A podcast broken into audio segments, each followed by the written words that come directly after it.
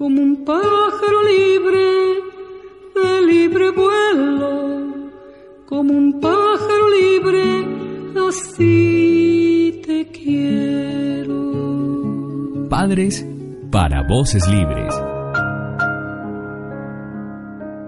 Yo soy Kevin Parra y hoy libero mi voz de la intolerancia para hacerle un llamado a mi familia con ese mensaje y decirle, tenemos que liberarnos de la intolerancia, tenemos que amarnos unos a otros. No, no solo podemos pensar en nosotros mismos, tenemos que pensar también en los demás y en las consecuencias que traen cada acto. Como un pájaro libre así que